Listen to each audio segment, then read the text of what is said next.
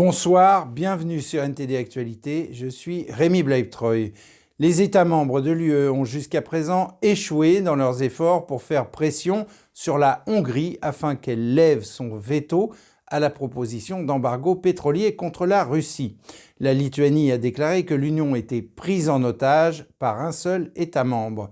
Si elle est imposée, l'interdiction du pétrole serait la sanction la plus sévère jamais imposée à la Russie en raison de la guerre en Ukraine. Joy Dugid de NTD nous en dit plus. Le président Vladimir Poutine a déclaré mardi qu'il était impossible pour certains pays européens qui dépendent fortement de l'énergie fournie par la Russie de renoncer complètement au pétrole russe. Le même jour, le pétrole a atteint son plus haut niveau depuis sept semaines, mais les mesures prises par l'Union européenne pour imposer un tel embargo se sont heurtées à un obstacle cette semaine, car un faible groupe de pays continue de s'y opposer. Nous devons nous débarrasser de la dépendance énergétique de l'Union européenne à l'égard du pétrole, du gaz et du charbon en provenant de Russie. Et c'est quelque chose qui devra être fait progressivement, aussi rapidement que possible, mais cela doit être fait.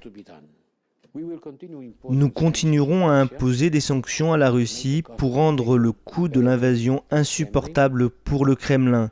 Nous continuons à discuter et malheureusement aujourd'hui, il n'a pas été possible de parvenir à un accord pour finaliser le sixième paquet de sanctions.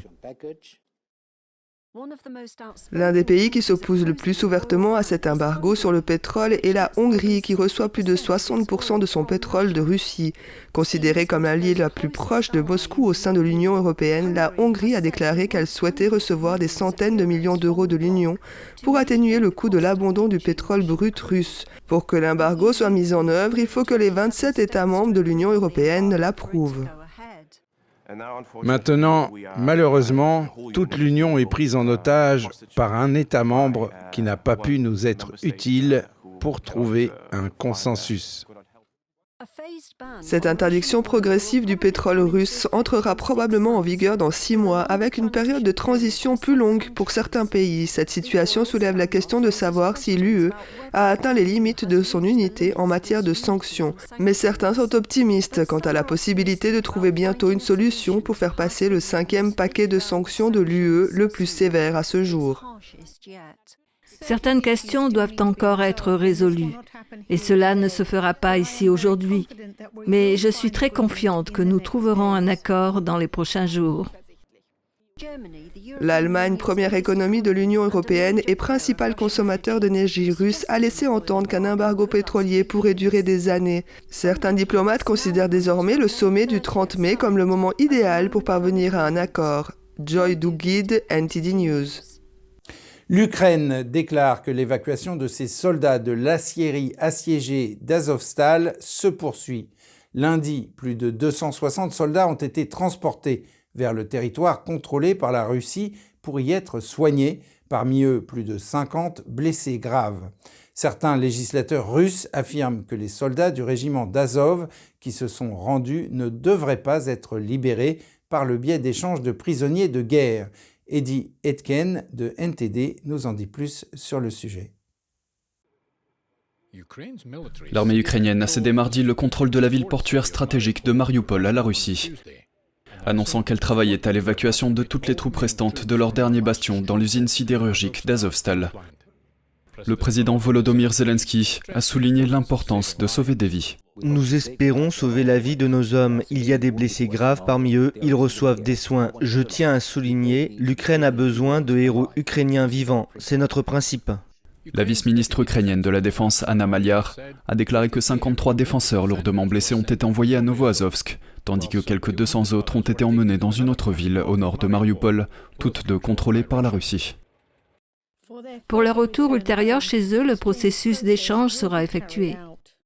Le commandant du régiment Azov a publié une vidéo disant qu'il exécutait les ordres pour sauver la vie des troupes.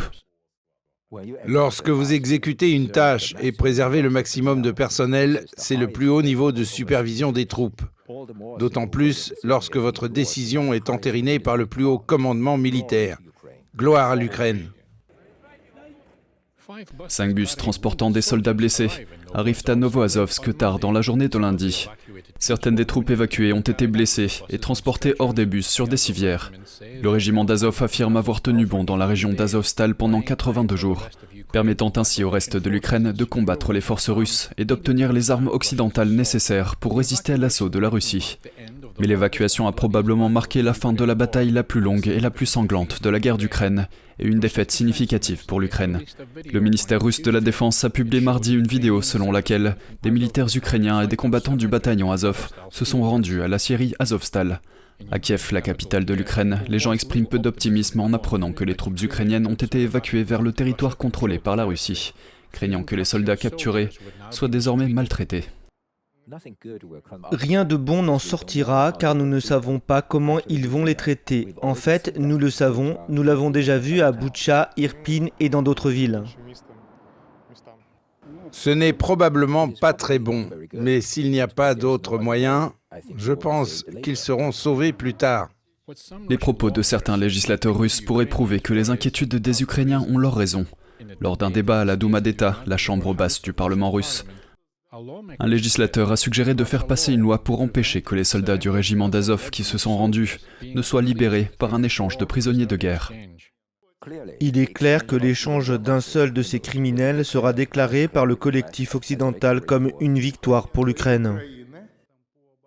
Le président a accepté cette proposition et a demandé à ce législateur de préparer l'instruction protocolaire. Les criminels nazis ne devraient pas pouvoir être échangés. Ce sont des criminels de guerre et nous devrions faire tout ce qui est en notre pouvoir pour qu'ils soient traduits devant un tribunal. Un législateur prenant part au pourparlers de paix avec Kiev a déclaré que la Russie devrait envisager la peine de mort pour ce qu'il appelle les combattants nationalistes du régiment Azov d'Ukraine. Ils ne méritent pas de vivre après ces crimes monstrueux contre l'humanité qu'ils ont commis et qui sont commis en permanence contre nos prisonniers de guerre. Au lendemain de l'évacuation des premiers militaires ukrainiens de la Syrie d'Azovstal, les épouses des soldats restants du régiment d'Azov espèrent que leurs maris pourront être extradés plutôt que de se rendre à la Russie. La vice-ministre ukrainienne de la Défense, Anna Maliar, a déclaré que l'opération de sauvetage se poursuivait actuellement et qu'elle était extrêmement sensible, refusant de répondre sur le nombre de combattants restants dans les bunkers d'Azovstal. Eddie Etken, NTD News. Les habitants de Saint-Pétersbourg et de Moscou expriment certaines inquiétudes au sujet de l'adhésion de la Finlande et de la Suède à l'OTAN. Voyons ce que les Russes pensent de ces projets. La Russie a déclaré lundi que l'Occident ne devait pas se faire d'illusions sur le fait que Moscou accepterait simplement l'élargissement nordique de l'OTAN à la Suède et à la Finlande. Elle laisse entendre que cette initiative est susceptible d'attiser les tensions militaires. Les habitants de Saint-Pétersbourg ont montré quelques regrets quant à la fin des relations étroites entre la Russie et la Finlande. En fait, j'en suis tout à fait convaincu. La Finlande était un pays gentil et amical pour la Fédération de Russie parce qu'elle maintenait son statut de neutralité. Et en rejoignant l'OTAN, elle devient un adversaire stratégique pour la Russie et je ne vois rien de bon dans cette situation. Le président russe Vladimir Poutine a cité à plusieurs reprises l'élargissement de l'alliance de l'OTAN vers l'Est en direction des frontières de la Russie comme raison de l'invasion de l'Ukraine. Mais le conflit a créé l'un des plus grands changements dans l'architecture de sécurité de l'Europe depuis des décennies. Il était autrefois impensable que la Suède et sa voisine la Finlande rejoignent l'alliance militaire. Moscou a averti à plusieurs reprises des conséquences graves de l'adhésion de la Finlande et de la Suède à l'OTAN. La Finlande partage une frontière de 1300 km avec la Russie. La péninsule de Kola, dans le nord-ouest de la Russie arctique, se trouve dans l'est de la frontière de la Finlande et de la Norvège. C'est une zone que Moscou considère comme essentielle pour sa sécurité nationale. La deuxième plus grande ville de Russie, Saint-Pétersbourg, se trouve à un peu plus de 150 km de la frontière finlandaise. Les habitants de Moscou ont donné une réponse mitigée lorsqu'ils ont été interrogés sur les projets de la Finlande et de la Suède de rejoindre l'OTAN. La Russie devrait se détendre, vous savez, se détendre et laisser les pays faire ce qu'ils veulent, et que personne ne dise à la Russie ce qu'elle doit faire non plus. C'est le droit international de chaque État de se joindre à qui il veut. L'OTAN a été fondée en 1949 pour assurer la sécurité de l'Europe contre l'Union soviétique. Certains estiment que l'OTAN aurait dû être dissoute lors de la chute de l'Union soviétique. Je ne sais pas ce que nous devons faire, pour être honnête. Je suis prudente à propos de tout, on peut dire. Ils nous encerclent de tous les côtés. L'adhésion de la Suède et de la Finlande à l'OTAN serait l'une des plus grandes conséquences stratégiques de l'invasion de l'Ukraine par la Russie à ce jour. Et au Royaume-Uni, signe de la tension entre le gouvernement et la Banque d'Angleterre, un ministre s'est dit surpris que le gouverneur de la banque ait lancé un avertissement apocalyptique sur la hausse des prix alimentaires. Bien que la banque fonctionne indépendamment du gouvernement, elle a pour mission de maintenir l'inflation en dessous d'un niveau fixé par les ministres. Earl Rhodes de NTD nous en dit plus. Le ministre de l'Irlande du Nord, Brandon Lewis, a critiqué le choix des mots du gouverneur de la Banque d'Angleterre, Andrew Bailey, pour décrire l'augmentation du coût de la vie. Il a déclaré à la BBC que le gouvernement a mis en place un paquet de 26 milliards d'euros et qu'il continuera à revoir sa politique pour s'assurer qu'il fait tout ce qu'il peut pour aider les gens. Cette tournure de phrase m'a surpris. La Banque d'Angleterre est indépendante, elle aura son point de vue sur la vision économique de la situation actuelle et de l'évolution de la situation. Les commentaires publics de Lewis font suite à un article du Sunday Telegraph qui citait des ministres anonymes critiquant la banque et suggérant que son indépendance était remise en question au sein du gouvernement. L'un d'eux a déclaré que la banque n'avait pas réussi à faire les choses correctement, et un autre a suggéré qu'elle avait échoué à un grand test. Dans son témoignage devant la commission du Trésor des communes lundi, le gouverneur a souligné que la guerre en Ukraine a entraîné une hausse imprévisible de l'inflation, soulignant qu'il existe toujours une inquiétude majeure quant à de nouvelles augmentations des prix des denrées alimentaires en raison du conflit. C'est une préoccupation majeure, et ce n'est pas seulement, je dois vous le dire, une préoccupation majeure pour ce pays, c'est également une préoccupation majeure pour le monde en développement. Et donc, si je devais être un peu, désolé d'être apocalyptique, mais c'est une préoccupation majeure. La Banque d'Angleterre fonctionne indépendamment du gouvernement, mais a pour mandat de maintenir l'inflation en dessous de l'objectif de 2% fixé par les ministres. Le Bureau de la statistique britannique a enregistré un taux d'inflation de 7% en mars, et la banque prévoit que l'inflation atteindra probablement plus de 10% au cours du dernier trimestre de cette année. Earl Rhodes, News. L'inflation frappe aussi les entreprises. Elles y font face de différentes manières pour rester dans la course à la main-d'œuvre. Sean Marshall de NTD nous en parle. Microsoft gère les pressions inflationnistes et la rétention du personnel en augmentant le budget des salaires. La compagnie prévoit de presque le doubler. Elle augmente également d'au moins 25% la rémunération en actions qu'elle accorde à certains de ses employés. C'est ce qui ressort d'un rapport de Bloomberg. Un porte-parole de Microsoft a déclaré à NTD Cet investissement accru de notre rémunération à l'échelle mondiale reflète l'engagement continu que nous avons à offrir une expérience hautement compétitive à nos employés. Un ralentissement de l'embauche et une forte concurrence pour les travailleurs en général ont mis la rétention des travailleurs sous les projecteurs. En février, Amazon, le rival de Microsoft, a déclaré qu'il allait augmenter son salaire de base pour l'école blanc de 160 000 à 350 000. L'inflation frappe tout le monde, des consommateurs aux grandes entreprises. La hausse des coûts et les problèmes de la chaîne d'approvisionnement ont été mentionnés comme cause des pertes de revenus dans le rapport sur les résultats de Walmart mardi, ce qui a fait chuter son action de plus de 11% au moment de la rédaction de ce rapport. Jeff Bezos s'est même battu avec Joe Biden sur Twitter concernant la gestion de l'inflation. Sean Marshall, NTD News. Le frère de la journaliste d'Al Jazeera, Shirin Abu Akleh, s'est exprimé sur le chaos observé sur vidéo lors des funérailles de sa sœur. Il accuse la police israélienne d'une attaque brutale. Les policiers que nous avons vus sur les vidéos, comment ils ont agi brutalement contre les porteurs de cercueils, portant le cercueil avec des matraques, les battant et brisant le corbillard. C'était inacceptable et injustifiable. Le ministre israélien de la Sécurité publique a déclaré à CNN que la police avait agi pour permettre le bon déroulement du cortège funéraire, tout en comprenant à quel point l'événement était sensible et complexe. Il a ajouté que les participants aux funérailles ont provoqué des événements violents qui ont aggravé la situation. Dans des images largement diffusées, on voit la police se heurter à un groupe transportant le cercueil, mais la police affirme que le cercueil n'était pas censé être transporté à la main et devait être chargé dans un corbillard. Selon un rapport du Times of Israel, la police affirme que le cercueil a été transporté à la main à l'hôpital contre la volonté de la famille. Les autorités palestiniennes et israéliennes enquêtent séparément sur la mort du journaliste. Et maintenant, direction la Chine avec une question, et même deux. les investisseurs vendent-ils leurs obligations chinoises? Et si oui, le régime essaie-t-il de le cacher? Car il se trouve en effet que la principale plateforme d'échange d'obligations du pays a discrètement cessé de communiquer ces données. Donma de NTD s'est penché sur le sujet. Le système d'échange de devises de la Chine a discrètement cessé de publier les données sur les transactions obligataires, c'est-à-dire qu'ils ont cessé de dire aux gens si les investisseurs étrangers vendaient des obligations chinoises.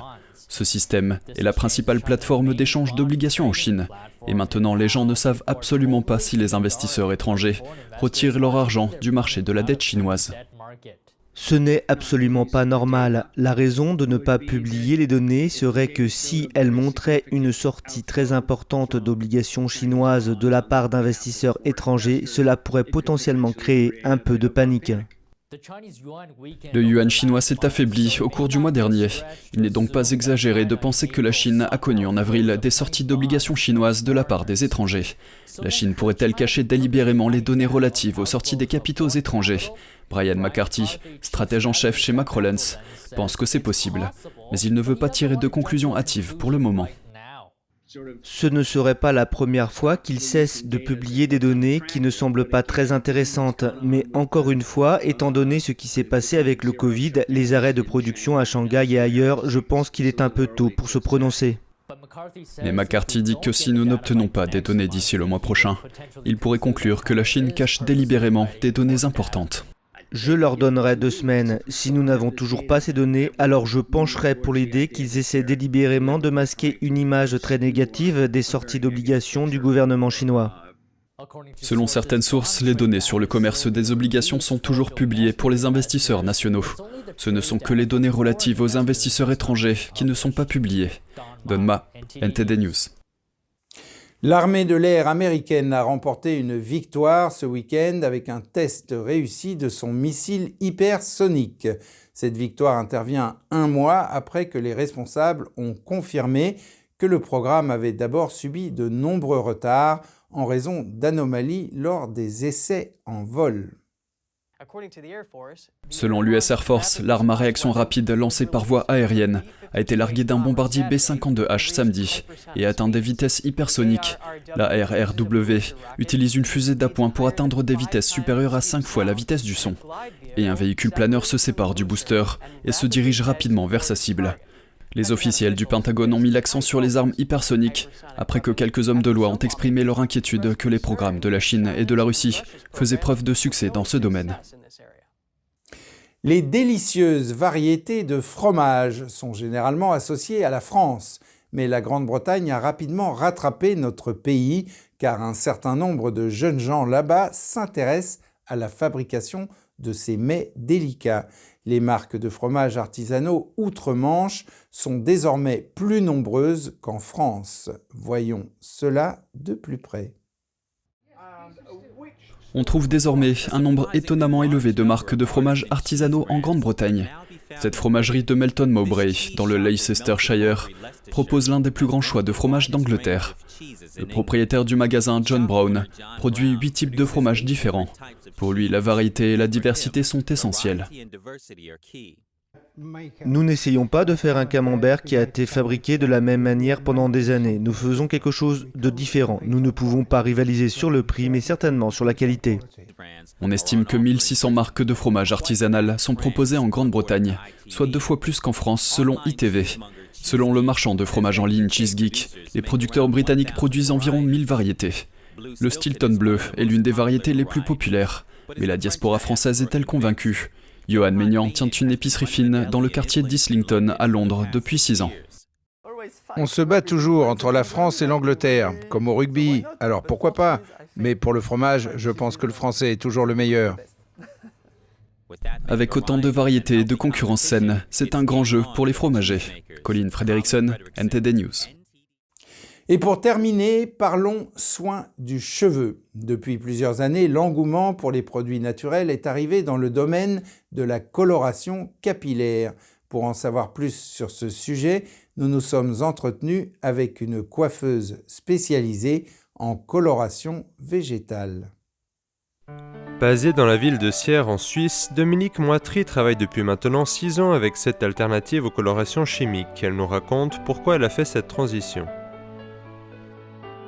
Les premières années, je me suis vite rendu compte que j'avais des problèmes euh, chez mes clientes euh, récurrents, donc problèmes de chute de cheveux, problèmes d'allergie, problèmes de démangeaison. J'ai commencé à chercher et je me suis orientée sur une coloration euh, et sur des produits bio. Et les résultats ne se sont pas fait attendre. J'ai vu, vu des résultats assez intéressants. Donc, les démangeaisons ont été calmées, les chutes de cheveux euh, se sont bien atténuées. Bon, sur, certaines personnes, ça s'est même arrêté. Si de plus en plus de femmes passent aux colorations végétales, c'est peut-être à cause des effets secondaires des colorations chimiques. Parmi eux, il y a notamment l'assèchement des cheveux, ou encore les réactions allergiques. Les pigments de synthèse vont rentrer dans le follicule pileux et vont, euh, peuvent même se retrouver dans le sang voilà, avec toutes les conséquences que ça, peut, euh, que ça peut engendrer. Adopter la coloration végétale, c'est aussi adopter un soin plus naturel qui favorise la santé capillaire. Mais comment entamer cette démarche? Après, euh, l'entretien de la coloration végétale euh, bah, se fait par des shampoings sans silicone et sans parabènes, ça c'est important. Un soin pour, juste pour démêler après et poursuivre la brillance du cheveu. Ça s'arrête juste à ça, il n'y a plus besoin d'autant de, produits. Après, la cliente qui décide de passer en végétal euh, la première fois, si elle, a, déjà de la chimie dedans, on va faire une détox avec de l'argile ou des huiles essentielles avec des huiles végétales en fonction de l'état du cheveu pour préparer le cheveu et ouvrir les écailles du cheveu à recevoir la coloration euh, végétale. À part la santé et la beauté des cheveux, la coloration végétale a aussi le mérite d'être écologique car elle n'utilise pas de produits chimiques issus du pétrole. Les pigments sont biodégradables, les shampoings euh, sont euh, toute la gamme de shampoings qui accompagnent la coloration végétale et à, base de, noix de lavage et d'huile essentielle. Ils font très attention au pH, ils respectent bien le pH du cuir chevelu. Et puis euh, quand vous achetez une bouteille, après vous venez en rechargement, donc vous faites des économies au niveau du plastique. La coloration chimique semble avoir trouvé une concurrente de taille, car l'engouement pour le végétal ne semble être qu'à ses débuts. André Costa, NTD News. Et c'est la fin de ce journal. Merci de l'avoir suivi. Restez avec nous sur NTD pour la suite de nos programmes.